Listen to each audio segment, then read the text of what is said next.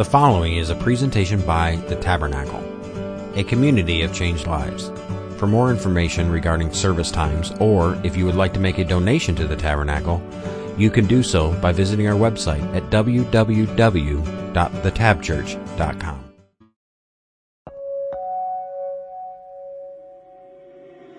Reach out, touch faith.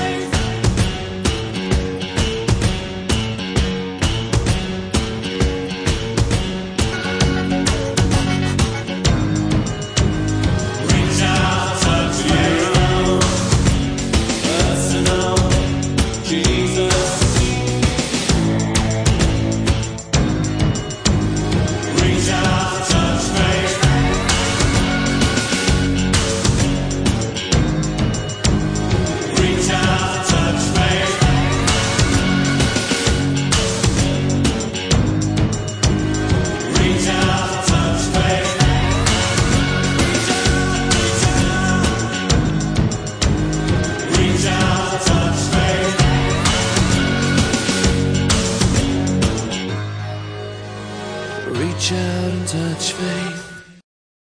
Good morning.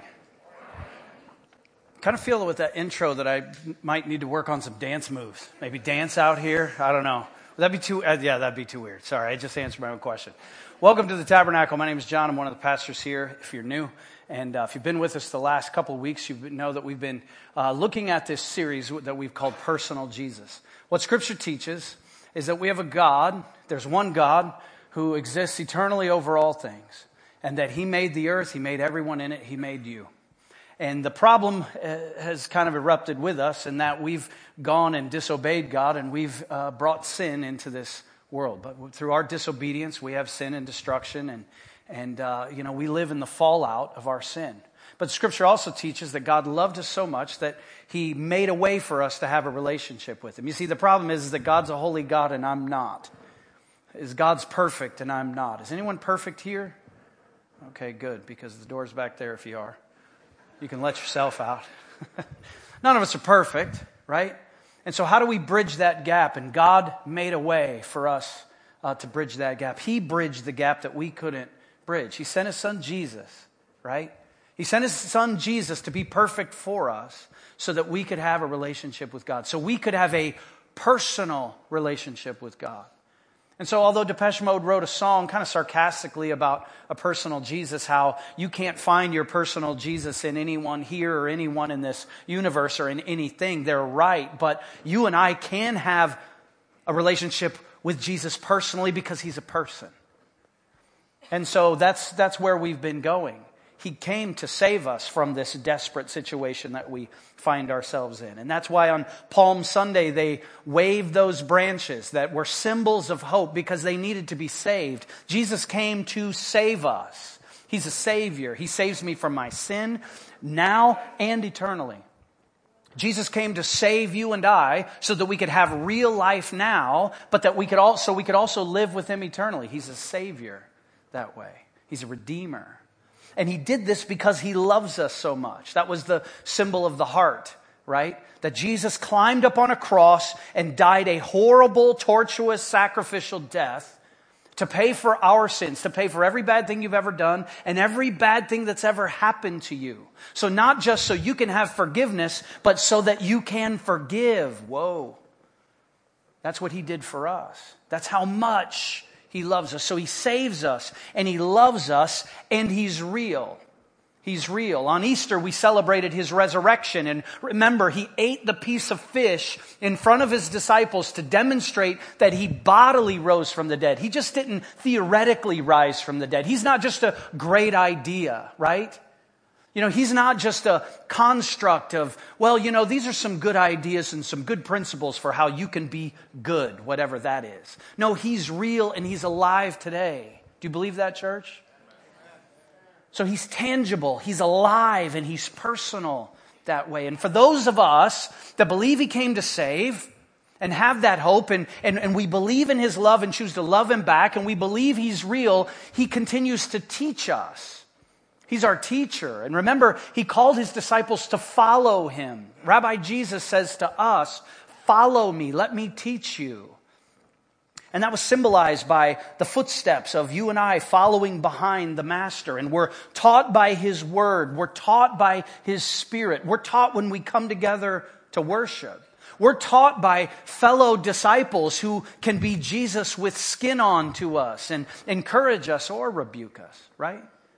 So we can be taught by this tangible, real Jesus. And so where we're going today in this last message is probably the piece that holds it all together. This personal Jesus came to be personal for every single person in the world who chooses it. So it doesn't matter the color of your skin. It doesn't matter your age. It doesn't matter if you're married. It doesn't matter if you're divorced. It doesn't matter if you're rich or poor. You've been a Christian for a while or you've been a Christian for a minute. He came to be personal with you. So, to start with, I'd like to go back to the very beginning of Matthew. I'm not going to flash the scriptures on the screen. You're going to have to take my word for it. You can look it up later. In Matthew chapter 1, I want to take you to, the, uh, to this moment before Jesus was born. It's this really cool moment. An angel appeared to his mom. Her name was Mary. She's a teenage girl, probably 14 or 15. And the angel appeared to Jesus, remember, and said, You're going to have a child it's going to be a miracle baby. How's this going to happen? I've never been with a man. I'm engaged, but that's not going to happen for years. Don't worry. Nothing's impossible with God, right? And this child will save his people. This is the Messiah. The Holy Spirit's going to come upon you, Mary, right? But the part I want to dial in on in Matthew chapter 1, do you remember what the angel told Mary to name the child? She said, You will give him the name Emmanuel, which means God with us. Isn't that cool? God's coming in flesh to be with us. Emmanuel. Just say that name. Just say Emmanuel. It means God with us.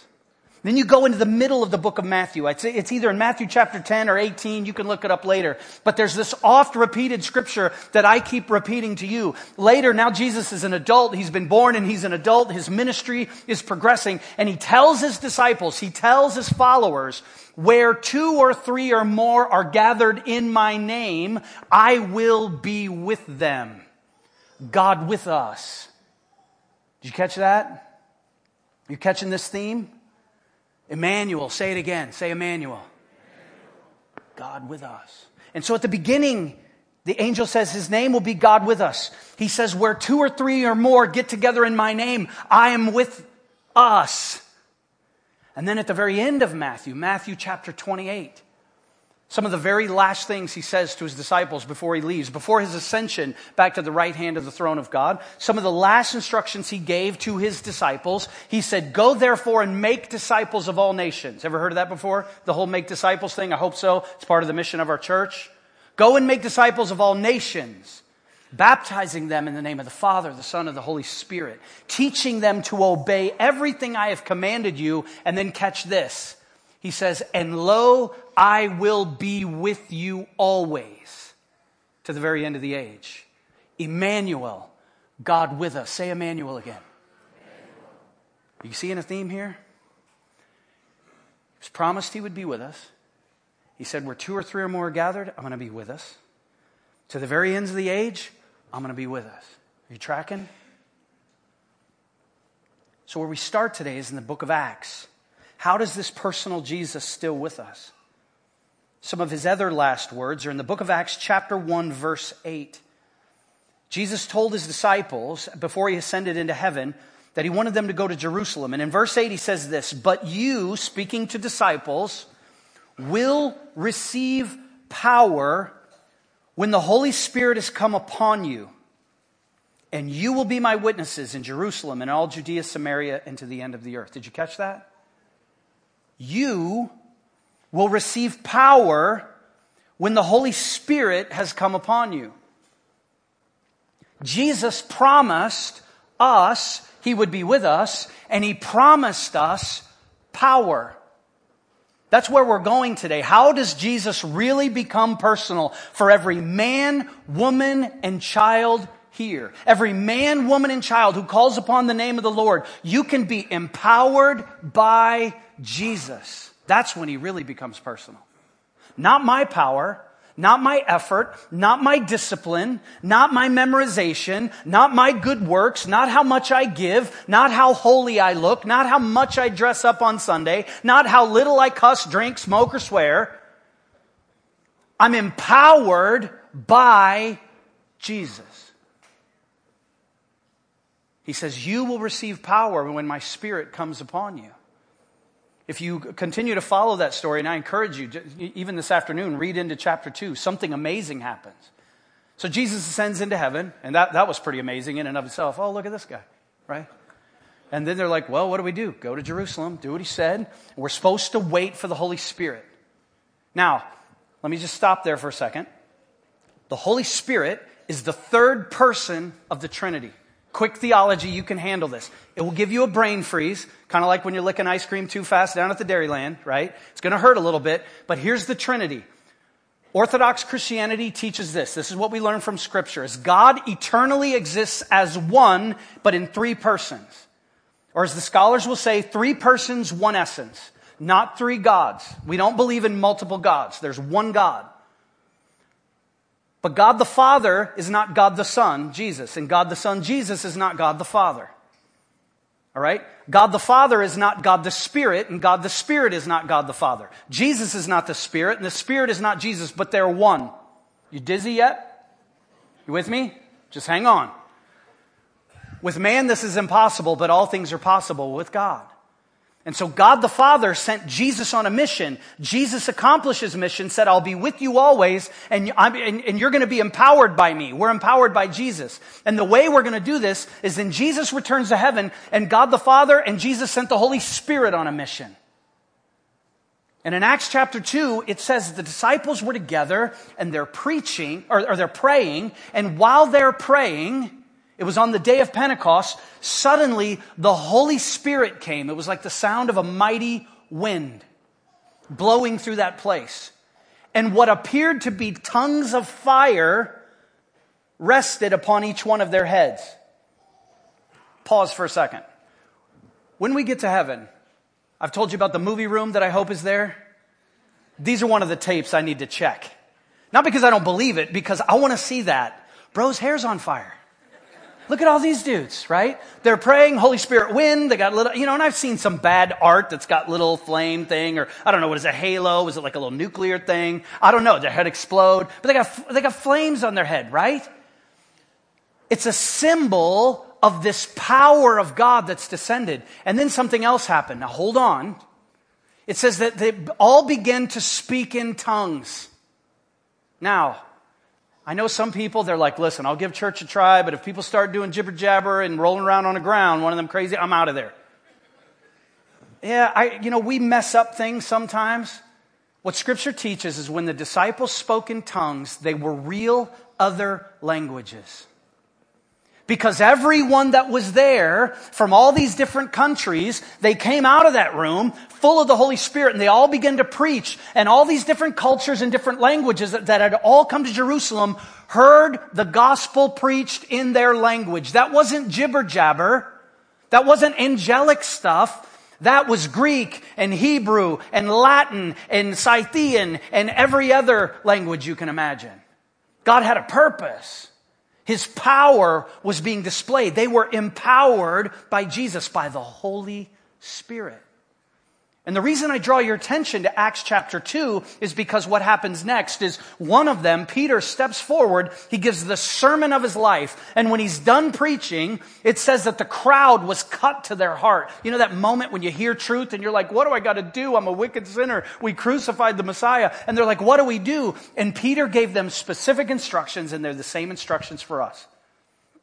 He says, repent and be baptized and receive the Holy Spirit.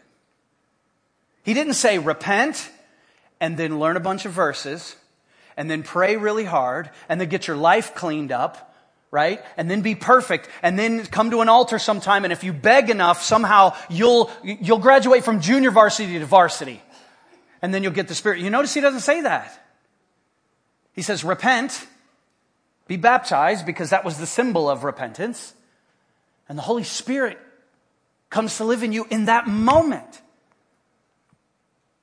Friends, listen to me. Like I said, it doesn't matter your age, Doesn't matter your marital status. Doesn't matter young, old. How long you've been a Christian. The moment you repent and turn to God, the Holy Spirit comes to live in you. The same Spirit that raised Jesus from the dead, if you're a Christian, lives in you. You're empowered by Jesus. That's his name, Emmanuel. He said two or three, and not only you, but all those around you, two or three or more of us. He's right here. We're empowered by Jesus. And not only that, he said he would be with us to the very end of the age. Why do we keep praying, asking Jesus to be with us all the time? Oh, I never thought about that, did you? Lord, be with us today as we drive to Grand Rapids. Why? He said he was, does he have to repeat himself a million times? It's his name. If you're a Christian, he's with you. He's with us. He's with us individually. He empowers us personally. We're empowered by Jesus. So, what does that look like? Well, first of all, I'll tell you what it doesn't look like. When I was a little kid, uh, growing up in Haiti, we had different missionary compounds, little Fort God outposts all around the island. And the one on La Gonave had this uh, uh, cool little, uh, uh, what I call a vehicle graveyard out back, right? Where all of the vehicles that once the tropical heat and the humidity got to them, eventually they gave up the ghost, right? And so what they would become for the missionaries is a scrapyard where we could keep all the other vehicles running right? And what was cool is when you're nine years old and a kid and you don't have internet, you don't have cable, you don't have television at all, right? That was my playground. There was a Willys Jeep that looked like it came from World War II, right? That it was probably at Normandy and then got shipped to the missionaries. And it was up on blocks and the engine had been totally cannibalized, but it still had a seat with springs sticking out, a front windshield, you know, a, a steering wheel and a stick shift. And I could sit in there and I drove from Normandy all the way to the Eagle's Nest. My little imagination just learned how to. And it was, you know, I'm dreaming and I'm hoping and it's great. But here's the reality that Jeep never moved. that Jeep had no power. That Jeep was engineless. It was fuelless. It wasn't going anywhere. Many of us, that's how we live our lives. Like we're hoping and dreaming. We're trying to make our own way. There's no power though. We think we're moving, but it's all in our mind. You know, people around us are like, oh, what a sucker, right? And the reality is, is that it's available to us. If we've become a Christian, the Spirit lives in us. Same power that raised Jesus from the dead. What does the Spirit do?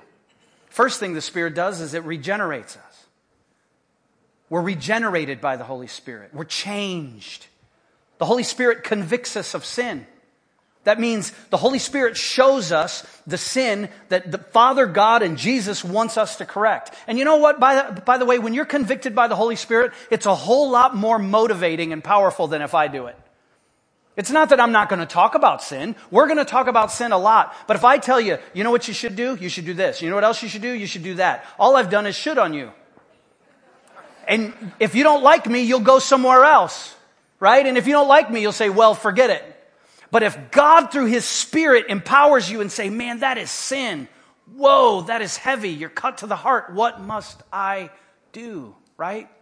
So the Holy Spirit convicts us of sin. You'll know that you'll know that you'll know that God wants you to make a change when you just can't get away from it, when it haunts you. The Holy Spirit guides us. We can go to the Spirit and His Word and, and say, I need direction. I need you to lead me. And the Holy Spirit will respond. God always answers prayer, right? The Holy Spirit encourages. The Holy Spirit fuels us. The Holy Spirit gives us gifts in order to serve other people. And it's not power from us, it's power from God. We're empowered by Jesus. Empowered to do what, though, beyond that? Just to be a good person? Specifically, what am I empowered to do? Well, back in Ezekiel, we get another clue. This prophet lived hundreds of years before Jesus. And inspired by God, he uttered the very words of God in the form of a promise of what would happen to people who repented and believed, and the Holy Spirit came to live in their lives. This is how it reads in, in verse uh, 26 of Ezekiel chapter 36. He says, And I will give you a new heart, and a new spirit I will put within you. And I will remove the heart of stone from your flesh, and I will give you a heart of flesh. And I will put my spirit within you and cause you to walk in my statutes and be careful to obey my rules. So quick, quick little recap there. The first thing he said is, I'm going to give you a new heart. Before we knew God, we're driving the Jeep up on blocks. It's like we have a heart of stone. We have an engine of stone. There's no power. There's no fuel. We're dead in sin is what it says in Romans. But then when the Holy Spirit comes, when we turn our life to Christ, when I choose to follow God, forgive me my sin, I need your help, I'm given a new heart. And many of us have experienced it just in the last couple months or last couple years. When you're like, you'll say things to us like, I cannot believe I'm in church. I don't want to miss it. Right? Why? There was a guy just two weeks ago that's like, I don't ever want to miss Fight Club. I just started coming to Fight Club and it's changing my marriage, it's changing my life. I got to go to Fight Club, man. It's just, I, I, didn't know how to study scripture before that. Why? He's been given a new heart. When you're sitting there going, I, I can't imagine ever even wanting to be in church. Why am I hanging out with church people? I always made fun of them. They were the worst. I got better things to do on Sunday, but now I want to be there. Guess what? You know that you know that you know you've been given a new heart. Isn't that cool?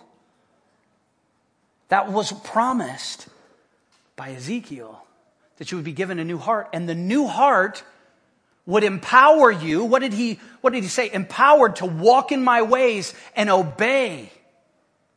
What is obedience? Obedience is love for God. When you're empowered by Jesus, He empowers us. We're empowered to love God.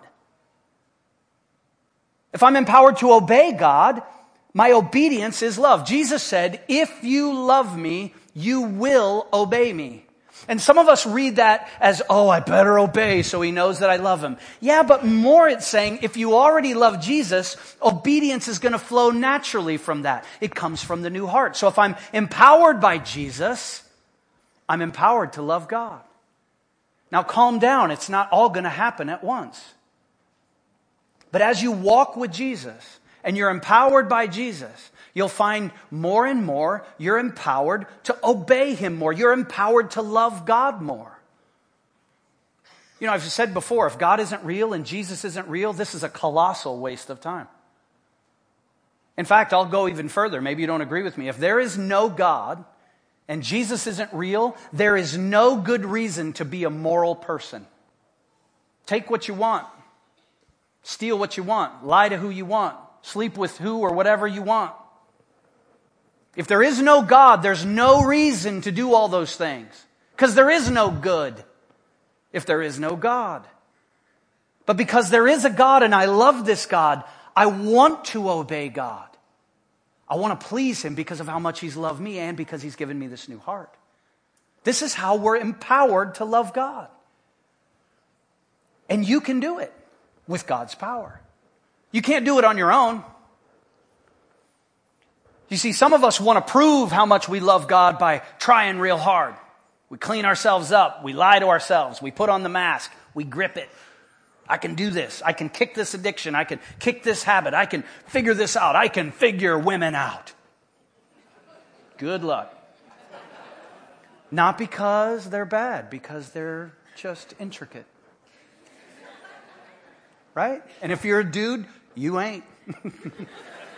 but empowered by Jesus, you can figure out how to love the wife of your youth that's been given to you by God because we're empowered by God, right?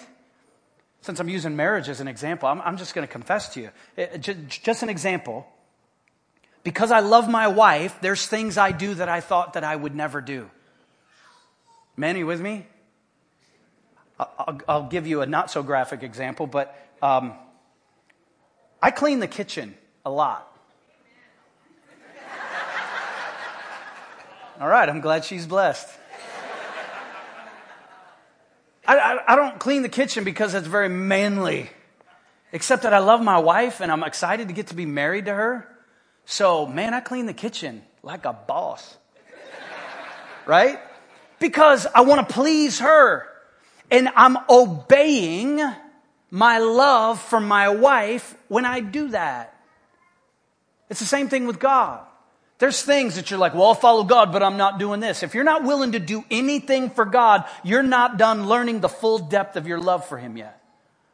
You want to kick a habit? You want to, you want to eradicate sin in your life? Stop trying to not sin. Ask God to help you love Him more. God, would you release your power in me, eh, your power to love you more? Since I was talking about cars, I'll go back to this. Fast forward from the nine year old playing in the Jeep to a 17 year old who's now been driving for about a year. Plymouth, Indiana. Now, my first year of driving was not spectacular. I had at least three tickets and at least three car crashes. Two of the car crashes, I've told you before, happened in one day. One of them involved a school bus. Calm down.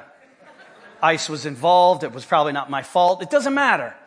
But my father's trying to help me slow down. It's just like when we first receive this power from God, we're like banging into things, we're making a mess. That's not the time to quit. Because as you learn more and more how to now drive this thing, because now I'm behind the wheel of a vehicle with power, I'm showing myself to be responsible. I was entrusted with more. So after about a year, I'm about 17 years old, right before, you know, uh, uh, my junior year, it, it, was just become apparent through our family, you know, kind of our, what our rhythms were. Mom's working, dad's a pastor, where my dad says, John, here's the deal. You don't have to ask for the keys of the car anymore. I'm going to give you the family truckster. Now, we weren't wealthy. He couldn't give me a shiny sports car or a shiny truck. I'd have probably crushed it. But what he trusted me with, all right, was a 1982 Chevy Impala station wagon, two tone blue, five doors, leather seats, V8 made in Detroit. She was a beast, but she was my beast, right? And that was freedom. And I had the keys and now I got to take Jimmy to soccer practice. I got to take Joey to preschool, right? And, and, and now I'm big brother and, and I'm driving this vehicle and it was freedom and it was power. I was entrusted with stuff. And as I showed myself responsible, you know, hey, dad, I got everybody to practice, but dad, we're out of gas. Uh, uh, my dad gave me the ultimate, like, little symbol of power. He gave me an Amoco gas credit card. Whoa. Now, it was 1987. Gas was 99 cents a gallon, right? Regular, unleaded, America. Remember when we used to drink gas like water? Yeah, good old days, right? But that was freedom. I had been entrusted with more power. If I wanted, I could have gotten in that station wagon and driven all the way to California, slept in the back, put all the seats down. I didn't though. I stayed responsible with my gas card and, and taking my brothers where they need to be. I could drive the whole indoor soccer team to practice in that vehicle. It was nice. You guys, it's the same thing with the Holy Spirit. Because remember, the Holy Spirit is a person. Holy Spirit's not a force. You don't get to tell the Holy Spirit when and where they, or the Holy Spirit goes. I can't give you the Holy Spirit. Because the Holy Spirit is God. Do you understand that? So the Holy Spirit's not like the force in Star Wars. Mmm, I'm going to levitate somebody, throw lightsaber across the room. Not happening. The Holy Spirit guides. The Holy Spirit directs. The Holy Spirit convicts and encourages. The Holy Spirit is the Holy Spirit of God empowering me. But the more and more you and I are obedient to God, the more God releases the Holy Spirit's power in our lives. That's just how it works. You know that thing that thing you've been hanging on to? That sin that God's been saying, yeah, we need to clean that one up. Yeah, that one right there. You know that thing that you try to, you know, it's that precious sin that we kind of leave over here and we ignore God and instead we go over here and we say, but look at all my good works. Look at all my church attendance. I'm even going to women's Bible study. I'm going to fight club. I went to the retreat. I give now, right? I'm dressing up better. I'm being nice to my wife. I'm being nice to my kids. Look at all these good works. God's saying, yeah, you know that thing? No more power is going to be released there until you obey what I've shown you. That's just how it works. And the more and more you and I are obedient to God, the more and more we're empowered to love God with more obedience. He just doesn't leave us there, though. It's not just all about loving God. We get another hint about this power in Galatians. It's another familiar passage in Galatians chapter 5. He says, But I walk, or but I say, walk by the Spirit, and you will not gratify the desires of the flesh. Again, this is if the Spirit lives in you, you're empowered to love God. And he explains what that is. This is what we've already talked about, verse 17. For the desires of the flesh are against the Spirit, and the, the desires of the Spirit are against the flesh, for these are opposed to each other. That's why I had to take out my heart of stone and give me a heart of flesh.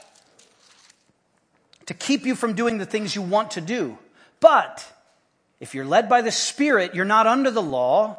Now, the works of the flesh are evident. Now, he's going to list some of the things that my hard heart wanted to do sexual immorality, impurity, sensuality, idolatry, sorcery, enmity, strife, jealousy, fits of anger, rivalries, dissensions, divisions, envy, drunkenness, orgies, and things like these.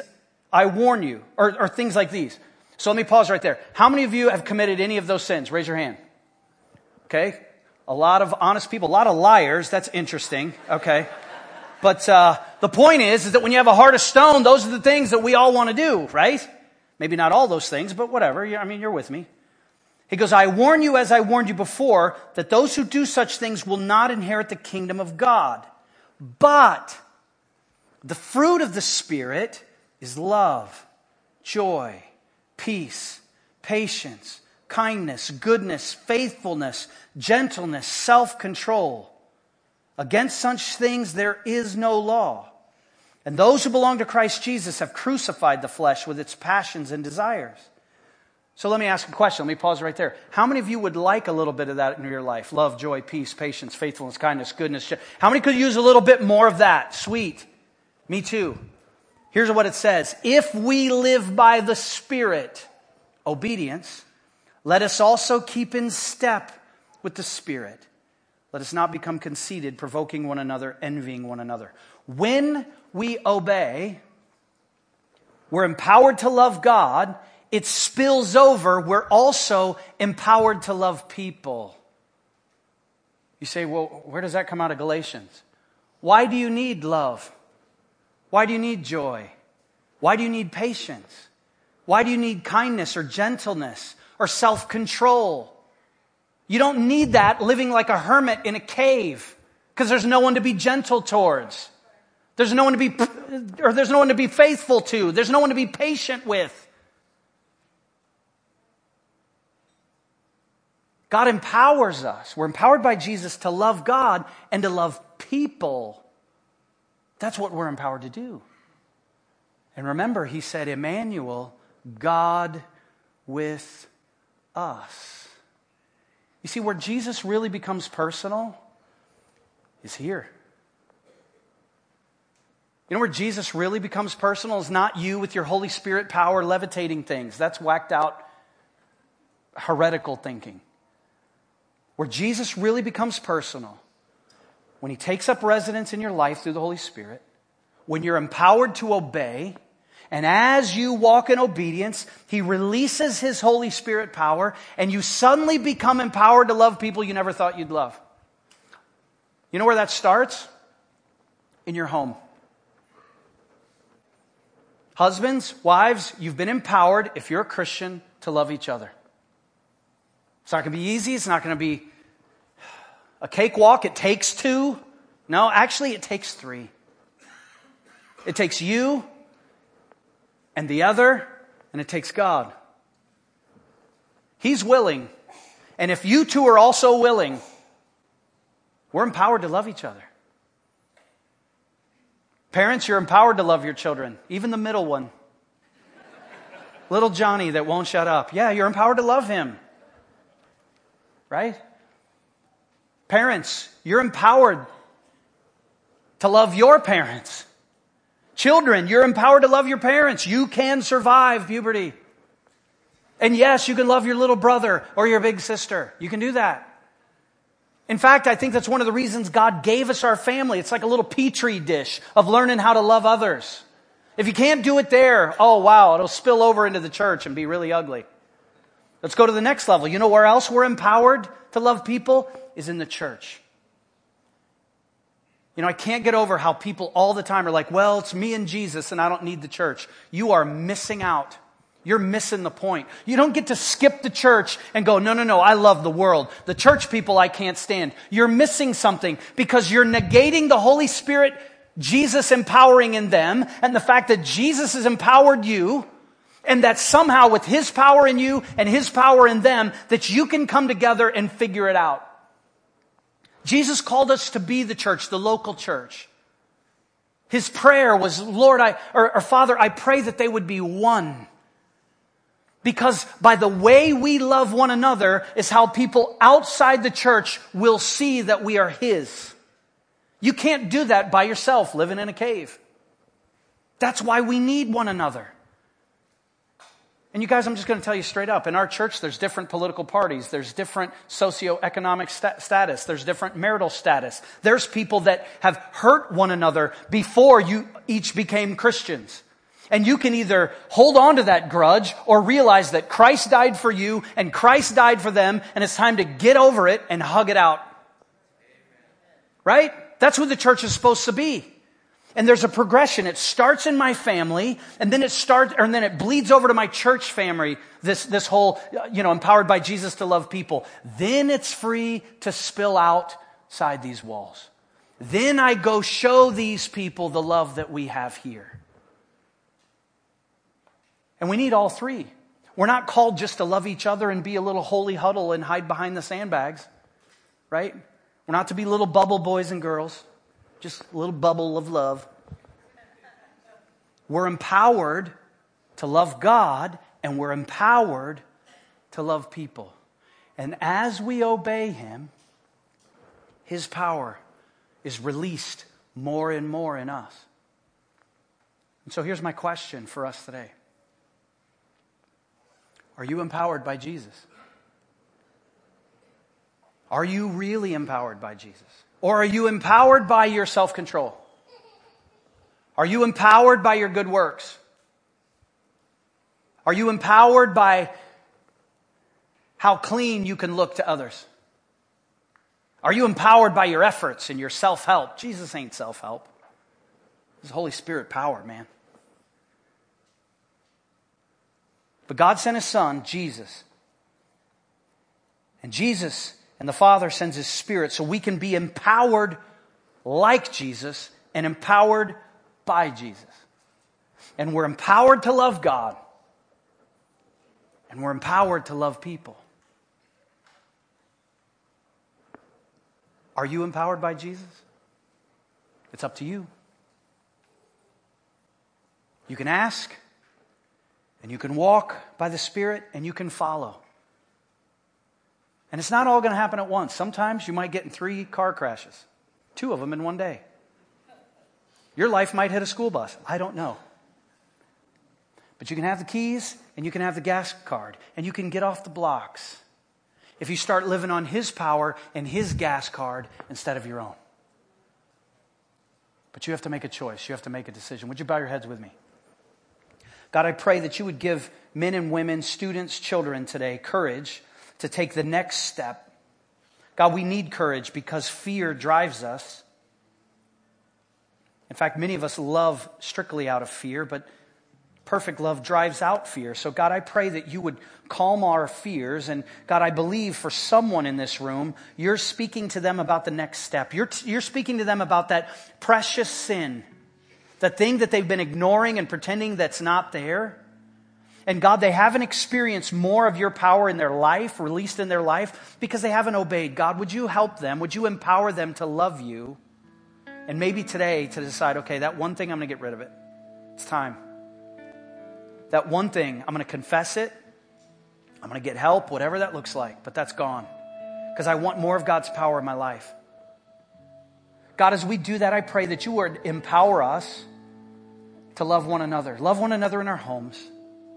That you would empower us as we obey more and more to love other people in our church, that we would take a risk, realizing that we're all children of God. We're no longer slaves to fear.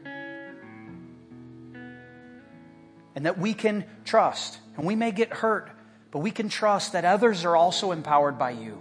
And that Emmanuel, God with us, is for all of us. And God, as we do that, would you help us to show your love, your love for people outside these walls with power? God, we ask all of this for your glory, understanding it's also for our joy. And it's in Jesus' name we ask and pray.